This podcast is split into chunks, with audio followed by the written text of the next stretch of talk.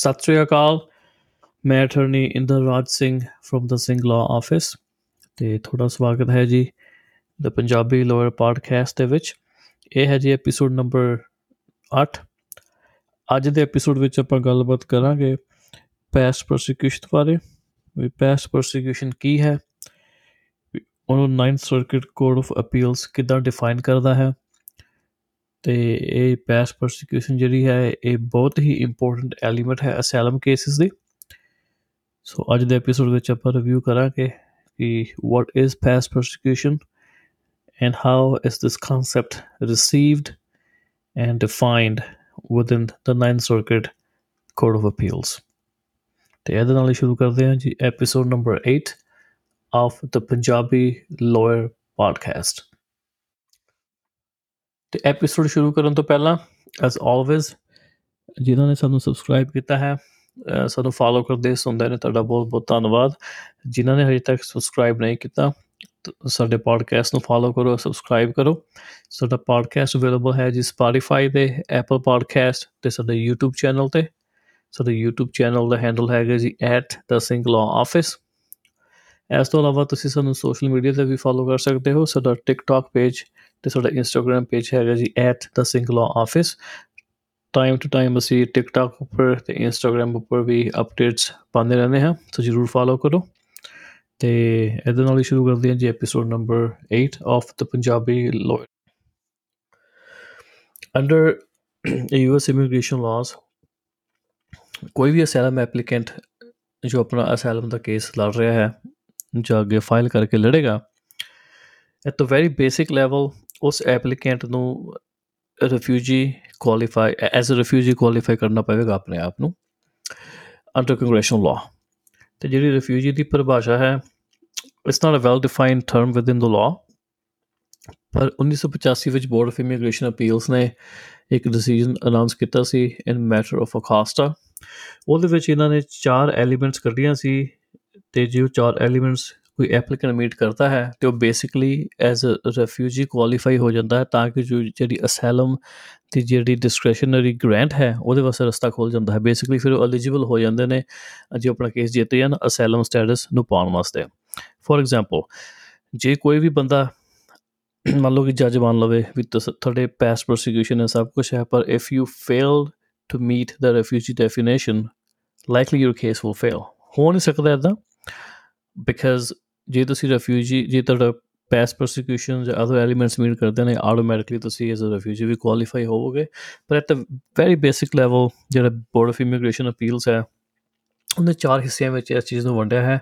ਸੋ ਉਹ ਚਾਰ ਐਲੀਮੈਂਟਸ ਐ ਨੇ। ਸਭ ਤੋਂ ਪਹਿਲਾਂ, ਜਿਹੜਾ ਐਪਲੀਕੈਂਟ ਹੈ ਅਸਾਈਲਮ ਦਾ, ਉਹਨੂੰ ਪ੍ਰੋਸੀਕਿਊਸ਼ਨ ਦਾ ਡਰ ਹੋਣਾ ਚਾਹੀਦਾ ਹੈ। ਤੇ ਜਿਹੜਾ ਉਹ ਡਰ ਹੈ, ਉਹ ਇੱਕ ਵੈਲ ਫਾਊਂਡਡ ਡਰ ਹੋਣਾ ਚਾਹੀਦਾ ਹੈ। ਮਤਲਬ ਇਹ ਨਹੀਂ ਕਿ ਮੈਨੂੰ ਏ ਜਾਂ ਬੀ ਤੋਂ ਖਤਰਾ ਸੀ ਲਾਈਕ ਜਾਂ ਕੋਈ ਸਪੈਕੂਲੇਸ਼ਨ ਹੋਵੇ, ਤੇ ਉਹਦੇ, ਉਹਦੀ ਜਿਹੜੀ, ਜਿਹੜੇ ਫੀਅਰ ਆਫ ਵੈਲ ਫਾਊਂਡਡ ਹੋਣਾ ਚਾਹੀਦਾ well founded basically it exist even at an objective level ਉਸ ਤੋਂ ਬਾਅਦ ਜਿਹੜਾ ਉਹ ਪਰਸੀਕਿਊਸ਼ਨ ਜਿਹੜੀ ਹੋਈ ਸੀ ਜਾਂ ਅੱਗੇ ਹੋ ਸਕਦੀ ਹੈ ਫਿਊਚਰ ਦੇ ਵਿੱਚ, ਉਹ ਇੱਕ ਪ੍ਰੋਟੈਕਟਡ ਗਰਾਊਂਡ ਦੇ ਨਾਲ ਹੋਣੀ ਚਾਹੀਦੀ ਹੈ। ਬੇਸਿਕਲੀ ਤੁਹਾਡੀ ਰੇਸ ਰਿਲੀਜੀਅਨ ਨੈਸ਼ਨੈਲਿਟੀ ਕਿਸੇ membership in a particular social group ਜਿਵੇਂ ਕਿ ਯੂ نو ਮਾਨ ਪਾਰਟੀ ਹੋਗੀ ਤੇ ਜਾਂ ਤੁਹਾਡੀ ਪੋਲੀਟੀਕਲ opinion ਜਿਹੜੀ ਹੈ, ਤੇ because of this past persecution ਤੇ ਜਾਂ ਫਿਰ ਜੋ ਅੱਗੇ ਪਰਸੀਕਿਊਸ਼ਨ ਹੋ ਸਕਦੀ ਹੈ ਬਿਕਾਜ਼ ਆਫ ਦੈਟ ਜਿਹੜਾ ਬੰਦਾ ਅਸਾਈਲਮ ਦੀ ਮੰਗ ਕਰ ਰਿਹਾ ਹੈ, ਉਹ ਜਾਂ ਤੇ ਆਪਣੇ ਦੇਸ਼ ਜਾਣਾ ਨਹੀਂ ਚਾਹੁੰਦਾ, ਤੇ ਜਾਂ ਫਿਰ ਉਹ ਜਾ ਹੀ ਨਹੀਂ ਸਕਦਾ।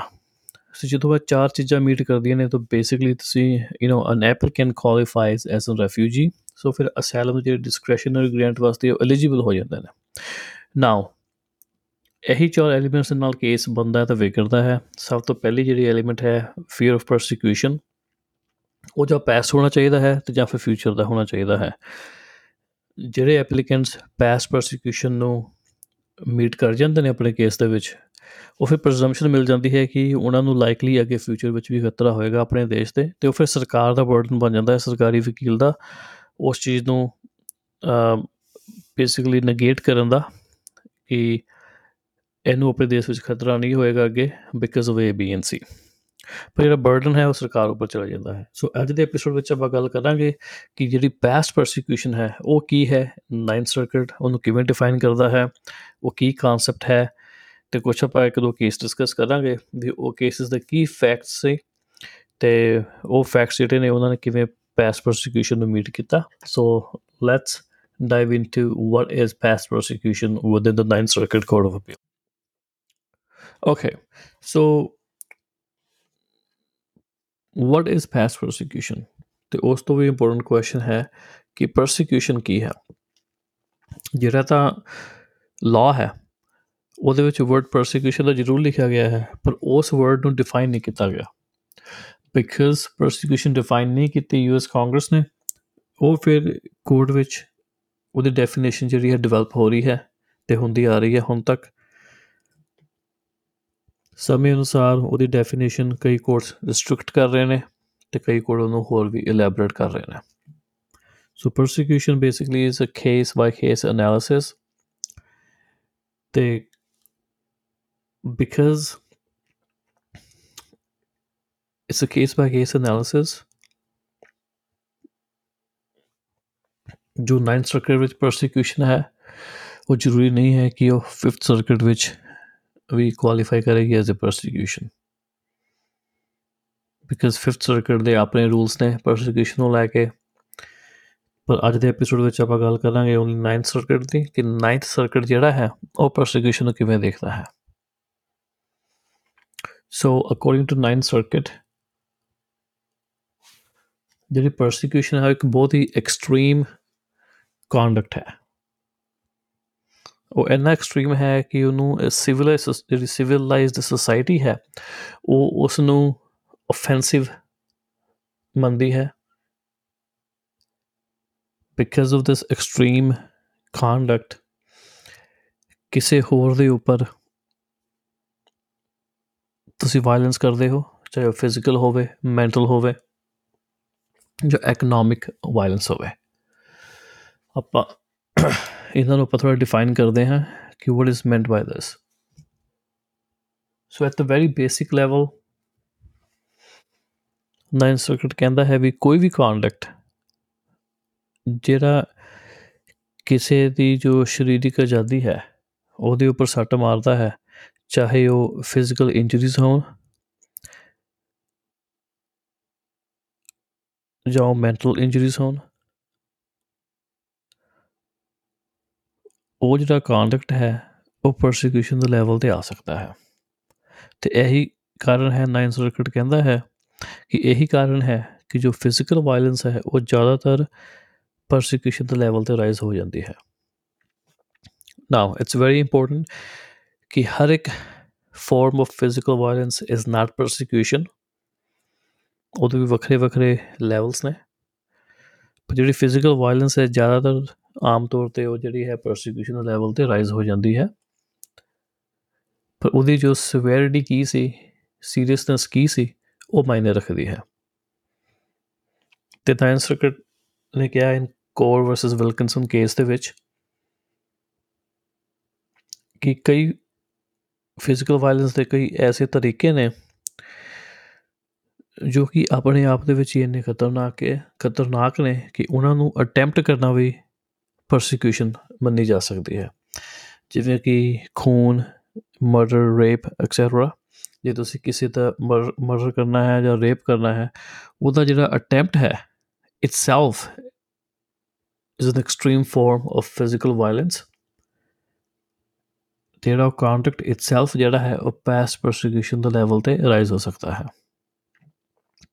ਤੇ ਕਿਉਂਕਿ ਜਿਹੜਾ ਮਰਡਰ ਹੈ, ਉਹ ਕਨਸਟੀਟਿਊਟ ਕਰਦਾ ਹੈ ਪਰਸੀਕਿਊਸ਼ਨ ਨਾਈਨ ਸਰਕਟ ਦਾ ਕਹਿਣਾ ਹੈ ਕਿ ਕਿਸੇ ਨੂੰ ਧਮਕੀ ਦੇਣੀ ਮੌਤ ਦੀ, ਉਹ ਆਪਣੇ ਆਪ ਦੇ ਵਿੱਚ ਵੀ ਪਾਸਟ ਪਰਸੀਕਿਊਸ਼ਨ ਹੋ ਸਕਦੀ ਹੈ।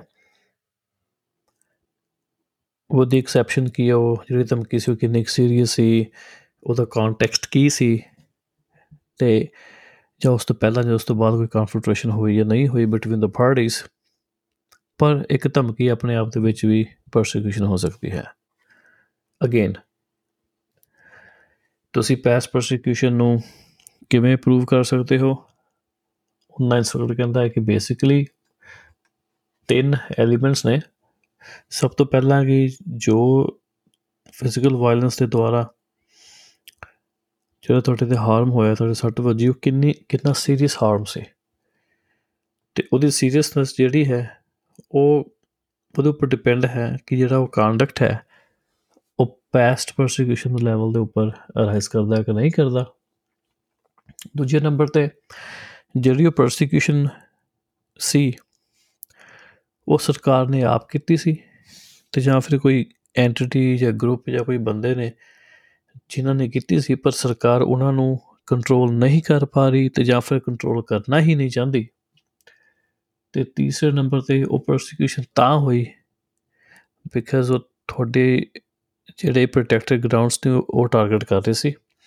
ਵੀ ਜਾਂ ਤਾਂ ਤੁਹਾਡੀ ਪੋਲੀਟੀਕਲ ਓਪੀਨੀਅਨ ਕਰਕੇ ਤੁਹਾਨੂੰ ਟਾਰਗੇਟ ਕਰਦੇ ਪਏ ਸੀ, ਜਾਂ ਤੁਹਾਡੀ ਕੋਈ ਪਾਰਟਿਕੂਲਰ ਗਰੁੱਪ ਦੇ ਵਿੱਚ ਮੈਂਬਰਸ਼ਿਪ ਸੀ, ਉਹਦੇ ਕਰਕੇ ਤੁਹਾਨੂੰ ਟਾਰਗੇਟ ਕਰਦੇ ਪਏ ਸੀ। ਜਾਂ ਤੁਹਾਡੀ ਰੇਸ ਕਰਕੇ, ਜਾਂ ਤੁਹਾਡੀ ਨੈਸ਼ਨੈਲਿਟੀ ਕਰਕੇ, ਜਾਂ ਤੁਹਾਡੇ ਧਰਮ ਕਰਕੇ।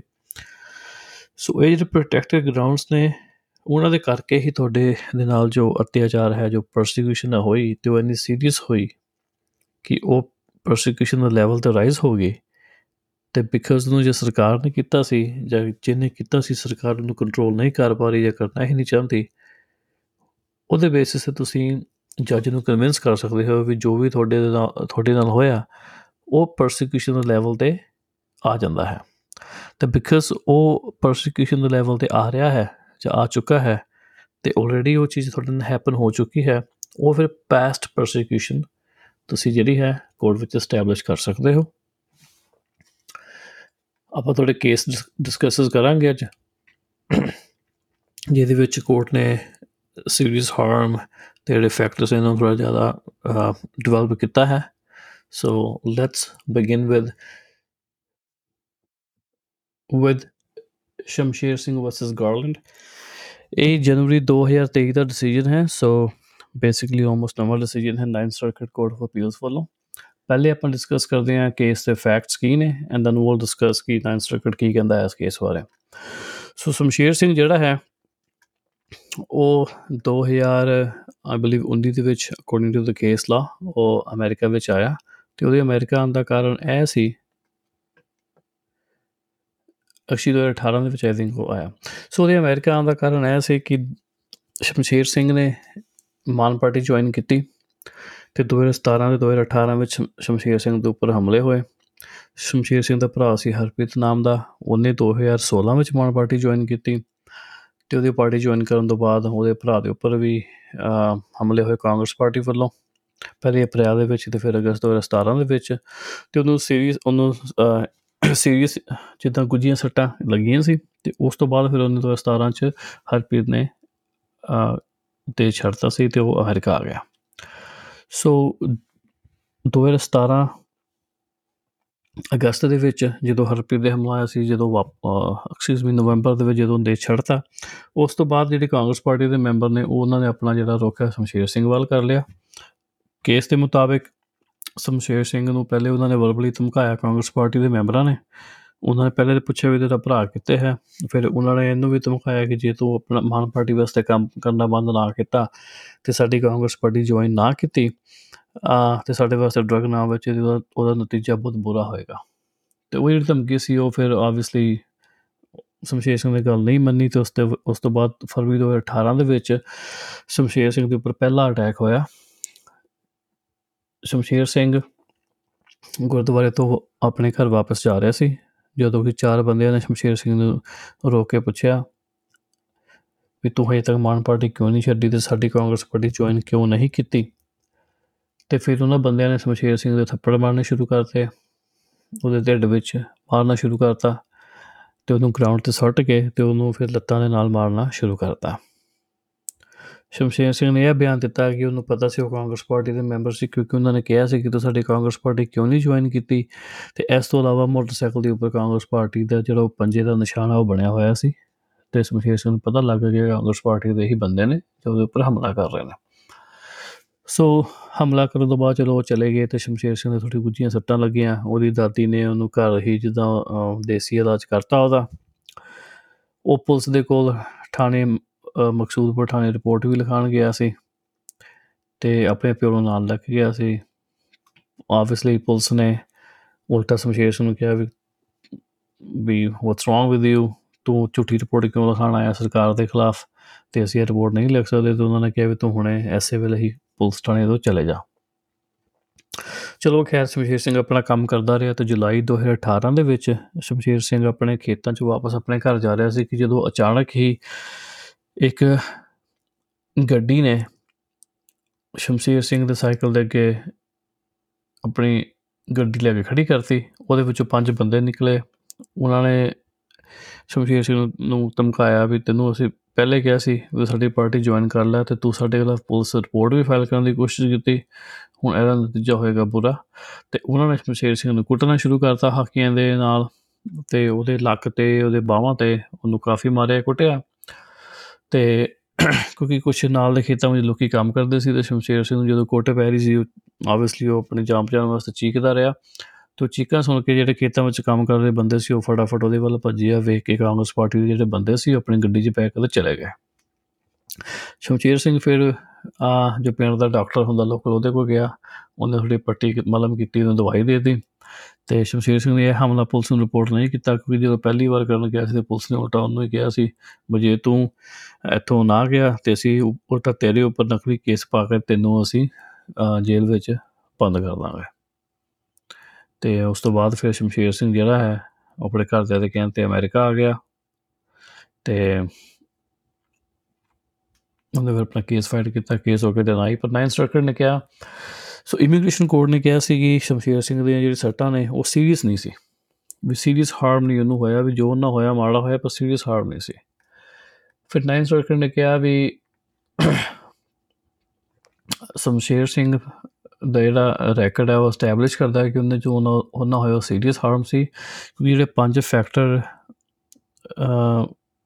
ਨਾਈਨ ਸਰਕਲ ਨੇ ਯੂਜ਼ ਕੀਤੇ ਸੀ, ਉਹਨਾਂ ਦੇ ਮੁਤਾਬਕ ਸ਼ਮਸ਼ੇਰ ਸਿੰਘ ਦਾ ਹਾਰਮ ਸੀਰੀਅਸ ਸੀ। ਸਭ ਤੋਂ ਪਹਿਲੇ ਕੋਰਟ ਨੇ ਕਿਹਾ ਕਿ ਸ਼ਮਸ਼ੇਰ ਸਿੰਘ ਜੋ ਹੈ, ਆਪਣੇ ਦੇਸ਼ ਵਿੱਚੋਂ ਉਹ ਆਪਣੇ ਦੇਸ਼ ਛੱਡਣ ਨੂੰ ਉਹਨੂੰ ਮਜਬੂਰ ਕੀਤਾ ਗਿਆ, ਆਪਣੀ ਮਰਜ਼ੀ ਨਾਲ ਸਾਡੇ ਕੀ ਨਹੀਂ ਆਇਆ। ਉਹਨੂੰ ਮਜਬੂਰ, ਉਹ ਐਵੇਂ ਹੋਇਆ ਕਿ ਉਹਦੇ ਬਾਰ-ਬਾਰ ਉਹਦੇ ਤੇ ਹਮਲੇ ਹੋਏ ਤੇ ਉਹਨਾਂ ਵਿੱਚੋਂ ਇੱਕ ਹਮਲਿਆਂ ਦੇ ਵਿੱਚ ਉਹਨੂੰ ਮੌਤ ਦੀ ਧਮਕੀ ਵੀ ਦਿੱਤੀ ਗਈ। ਉਹਦੀ ਉਮਰ ਉਸ ਵੇਲੇ ਸਿਰਫ 16 ਤੋਂ 18 ਸਾਲ ਸੀ ਜਦੋਂ ਤੇ ਉਹ ਹਮਲੇ ਹੋਏ। ਉਹਦੇ ਭਰਾ ਦੇ ਨਾਲ ਵੀ ਇਹੀ ਵਾਇਲੈਂਸ ਹੋਈ ਜੋ ਉਹਦੇ ਨਾਲ ਹੋਈ ਹੈ। ਤੇ ਆਖਰੀ ਪੰਜਵਾਂ ਨਾਈਨ ਸਟ੍ਰਕਚਰ ਨੇ ਕਿਹਾ ਵੀ ਅਸੀਂ ਪਹਿਲੇ ਰੈਕਗਨਾਈਜ਼ ਕੀਤਾ ਹੈ ਕਿ ਜੋ ਮਾਨ ਪਾਰਟੀ ਦੇ ਮੈਂਬਰ ਨੇ, ਉਹਨਾਂ ਨੂੰ ਲਗਾਤਾਰ ਧਮਕੀਆਂ ਮਿਲਦੀਆਂ ਨੇ ਤੇ ਉਹਨਾਂ ਨਾਲ ਕੁੱਟਮਾਰ ਹੁੰਦੀ ਹੈ ਪੰਜਾਬ ਦੇ ਵਿੱਚ, ਇੰਡੀਆ ਦੇ ਵਿੱਚ ਤੇ ਉੱਥੇ ਹੀ ਸ਼ਮਸ਼ੀਰ ਸਿੰਘ ਨੂੰ ਦੋ ਵਾਰੀ ਮਾਰਿਆ, ਕੁੱਟਿਆ ਗਿਆ। ਸੋ ਐਸੇ ਕਰਕੇ ਨਾਈਨ ਸਟ੍ਰਕਚਰ ਨੇ ਕਿਹਾ ਵੀ ਇਮੀਗ੍ਰੇਸ਼ਨ ਕੋਡ ਗਲਤ ਹੈ ਬੀਆਈ ਬੀਆਈਏ ਵੀ ਗਲਤ ਹੈ। ਇਹ ਕਹਿਣ ਤੇ ਵੀ ਸ਼ਮਸ਼ੀਰ ਸਿੰਘ ਦਾ ਹਾਰਮ ਸੀਰੀਅਸ ਨਹੀਂ ਸੀ, ਉਹਨਾਂ ਨੇ ਕਿਹਾ ਵੀ ਦਾ ਹਾਰਮ ਸੀਰੀਅਸ ਸੀ। ਤੇ ਜੋ ਵੀ ਉਹਦੇ ਨਾਲ ਹੋਇਆ, ਉਹ ਪੈਸ ਪ੍ਰੋਸੀਕਿਊਸ਼ਨ ਮੀਟ ਕਰਦਾ ਹੈ ਤੇ ਉਹਨਾਂ ਨੇ ਕੇਸ ਵਾਪਸ ਰੀਮੈਂਡ ਕਰਤਾ ਕਿ ਜੋ ਐਸ ਬਿਕਾਜ਼ ਪੈਸ ਪ੍ਰੋਸੀਕਿਊਸ਼ਨ ਹੈਗੀ ਹੈ, ਉਹਦੀ ਅਗਲੀ ਐਨਾਲਿਸਿਸ ਕੀਤੀ ਜਾਵੇ ਕਿ well founded fear of prosecution ਹੈਗਾ ਕਿ ਨਹੀਂ ਹੈਗਾ ਤੇ ਉਹਦੇ ਬੇਸਿਸ ਤੇ ਫਿਰ ਜੋ ਕੇਸ ਦਾ ਹੈ, ਫੈਸਲਾ ਲਿਆ ਜਾਵੇ।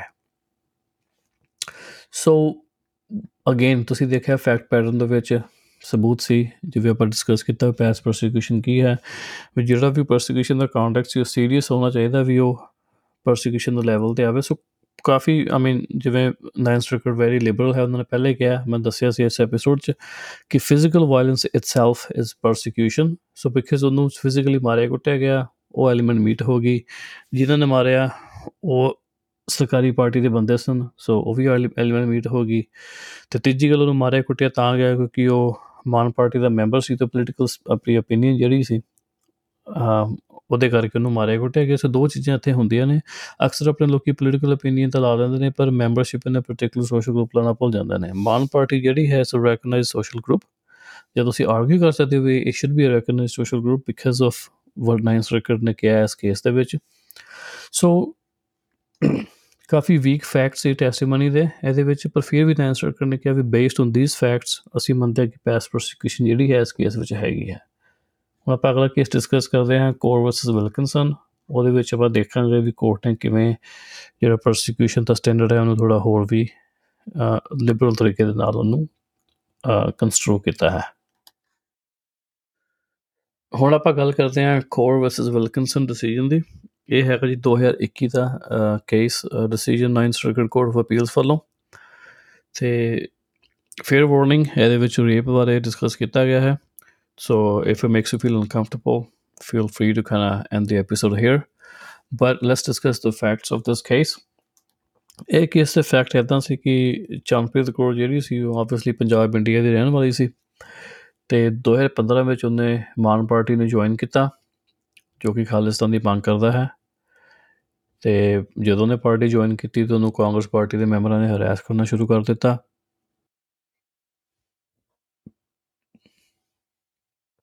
ਦੋ ਹਜ਼ਾਰ 16 ਦੇ ਵਿੱਚ ਚੰਨਪ੍ਰੀਤ ਕੌਰ ਨੂੰ ਹਰਾਸ ਕਰਨ ਦੀ ਕੋਸ਼ਿਸ਼ ਕੀਤੀ ਗਈ। ਚਾਰ ਕਾਂਗਰਸ ਪਾਰਟੀ ਦੇ ਮੈਂਬਰਾਂ ਦੇ ਵੱਲੋਂ ਉਹ ਮੋਟਰਸਾਈਕਲ ਤੇ ਆ ਕੇ ਉਹਨਾਂ ਨੇ ਜਿੱਦਾਂ ਘੇਰਾ ਪਾ ਲਿਆ ਚੰਨਪ੍ਰੀਤ ਨੂੰ ਤੇ ਉਹਨਾਂ ਨੇ ਉਹਨੂੰ ਗਾਲਾਂ ਕੱਢੀਆਂ ਤੇ ਉਹਨੂੰ ਉਹਨਾਂ ਨੇ ਧਮਕੀ ਵੀ ਦਿੱਤੀ ਕਿ ਜੇ ਤੂੰ ਮਾਨ ਪਾਰਟੀ ਵਾਸਤੇ ਇਦਾਂ ਹੀ ਕੰਮ ਕਰਦੀ ਰਹੀ ਤੇ ਤੂੰ ਦੁਨੀਆ ਵਿੱਚ ਕਿਸੇ ਨੂੰ ਆਪਣਾ ਮੂੰਹ ਨਹੀਂ ਦਿਖਾ ਸਕੇਂਗੇ। ਪਰ ਕੋਰ ਨੇ ਧਮਕੀ ਸੁਣ ਕੇ ਜਿਹਦਾ ਅਨਗੋਲੀ ਜੀ ਕਰਤੀ, ਜਿਹਦਾ ਧਿਆਨ ਨਹੀਂ ਦਿੱਤਾ ਤੇ ਆਪਣੀ ਉਹਨੇ ਜਿਹੜੀ ਪੋਲੀਟੀਕਲ ਐਕਟੀਵਿਟੀ ਸੀ ਇਦਾਂ ਹੀ ਜਾਰੀ ਰੱਖੀਆਂ। ਫਿਰ 5 ਮਹੀਨੇ ਬਾਅਦ ਅਕਤੂਬਰ 2016 ਦੇ ਵਿੱਚ ਮਿਸ ਕੋਰ ਜਿਹੜੀ ਹੈ ਉਹ ਆਪਣੇ ਘਰ ਦੀ ਦੁਕਾਨ ਤੇ ਕੰਮ ਕਰ ਰਹੀ ਸੀ ਤੇ ਦੁਪਹਿਰ 2 ਵਜੇ ਦਾ ਸਮਾਂ ਸੀ ਜਦੋਂ ਕਾਂਗਰਸ ਪਾਰਟੀ ਦੇ ਮੈਂਬਰ ਦੁਕਾਨ ਦੇ ਵਿੱਚ ਆਏ। ਉਹ ਕੁਛ ਜਿੱਦਾਂ ਦੁਕਾਨ ਤੋਂ ਕੁਝ ਖਰੀਦਣ ਦੇ ਬਹਾਨੇ ਤੇ ਜਦੋਂ ਜੋ ਵੀ ਉਹਨਾਂ ਨੇ ਮੰਗਿਆ ਸੀ ਸੌਦਾ, ਜਦੋਂ ਲੈ ਕੇ ਕਾਊਂਟਰ ਤੇ ਆਏ ਤੇ ਉਹਨਾਂ ਨੇ ਉਹਦੀ ਬਾਹ ਫੜ ਕੇ ਤੇ ਉਹਨੂੰ ਕਾਊਂਟਰ ਤੇ ਉੱਪਰ ਖਿੱਚ ਲਿਆ ਤੇ ਉਹਨੂੰ ਘਸੀੜ ਕੇ ਸੜਕ ਤੇ ਲੈ ਗਏ। ਉੱਥੇ ਉਹਨੂੰ ਥੱਪੜ ਮਾਰੇ, ਉਹਨੂੰ ਠੁੱਡਿਆਂ ਨਾਲ ਮਾਰਿਆ ਤੇ ਉਹਨੂੰ ਗਾਲਾਂ ਵਗੈਰਾ ਕੱਢੀਆਂ ਤੇ ਉਹਨਾਂ ਨੇ ਸਭ ਕੁਝ ਤਾਂ ਕੀਤਾ ਕਿਉਂਕਿ ਮਾਨ ਪਾਰਟੀ ਦੇ ਮੈਂਬਰ ਸੀ। ਤੇ ਉਹਨਾਂ ਨੇ ਫਿਰ ਮਿਸ ਕੋਰ ਦੇ ਜਿਹੜੇ ਕੱਪੜੇ ਨੇ ਫਾੜਨੇ ਸ਼ੁਰੂ ਕਰਤੇ ਤੇ ਉਹਨਾਂ ਨੇ ਉਹਨੂੰ ਰੇਪ ਕਰਨ ਦੀ ਕੋਸ਼ਿਸ਼ ਕੀਤੀ। ਪਰ ਲੱਕਲੀ ਜਿਹੜੀ ਹੈ ਵੀ ਮਿਸ ਕੋਰ ਦਾ ਰੇਪ ਨਹੀਂ ਹੋਇਆ, ਉਹ ਬਚ ਗਈ ਕਿਉਂਕਿ ਜਿਹੜੇ ਆਂਡੀ ਗਵਾਂਡੀ ਵਾਲੇ ਦੁਕਾਨਦਾਰ ਸੀ, ਉਹ ਬਾਹਰ ਆ ਗਏ ਤੇ ਉਹਨਾਂ ਨੇ ਆ ਕੇ ਮਿਸ ਕੋਰ ਨੂੰ ਬਚਾ ਲਿਆ। ਤੇ ਕਿਉਂਕਿ ਜੋ ਵੀ ਸੱਟਾਂ ਵਗੈਰਾ ਲੱਗੀਆਂ ਉਹਦੀ ਅਟੈਂਪਟਡ ਰੇਪ ਦੇ ਵਿੱਚ, ਉਹਨੇ ਫਿਰ ਮੈਡੀਕਲ ਹੈਲਪ ਵੀ ਸੀ ਕੀਤੀ। ਤੇ ਇਮੀਗ੍ਰੇਸ਼ਨ ਜੱਜ ਨੇ ਤੇ ਜਿਹੜੀ ਟੈਸਟਮਨੀ ਹੈ ਕ੍ਰੈਡੀਬਲ ਫਾਊਂਡ ਕੀਤੀ।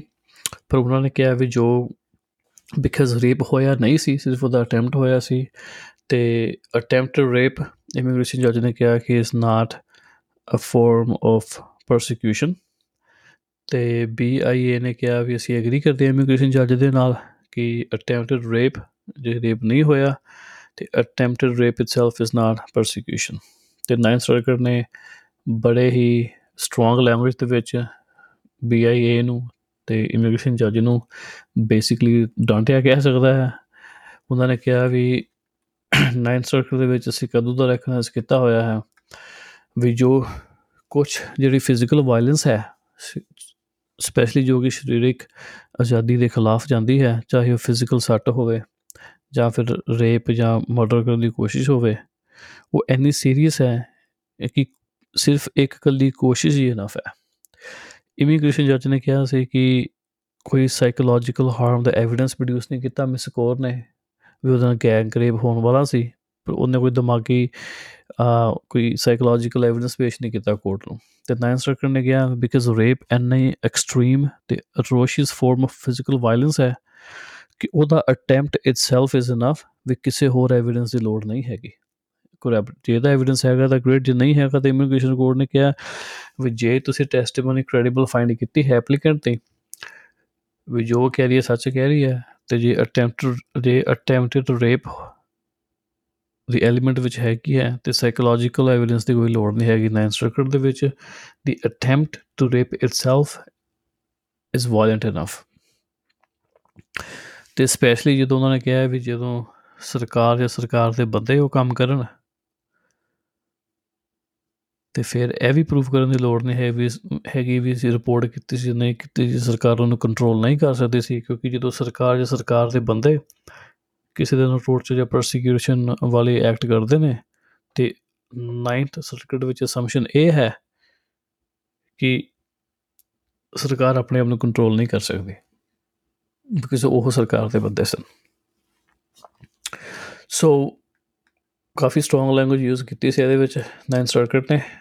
ਤੇ ਉਹਨਾਂ ਨੇ ਕਿਹਾ ਵੀ ਜਿੱਥੇ ਅਟੈਂਪਟਡ ਰੇਪ ਦੀ ਗੱਲ ਆਉਂਦੀ ਹੈ because it's a very common historical warfare mechanism ਤੇ ਕੋਰਟ ਨੇ ਕਿਹਾ ਕਿ ਅਟੈਂਪਟਡ ਰੇਪ ਇਟਸੈਲਫ ਵੀ ਇੱਕ ਇੰਨਾ ਕੁ ਐਗਰੀਜੀਅਸ ਕ੍ਰਾਈਮ ਹੈ ਕਿ ਉਹਦੇ ਵਾਸਤੇ ਸਾਈਕੋਲੋਜੀਕਲ ਹਾਰਮ ਜਿਹੜਾ ਹੈ, ਉਹਦੀ ਉਹਦਾ ਐਵੀਡੈਂਸ ਲਾਉਣ ਦੀ ਜ਼ਰੂਰਤ ਨਹੀਂ ਹੈਗੀ।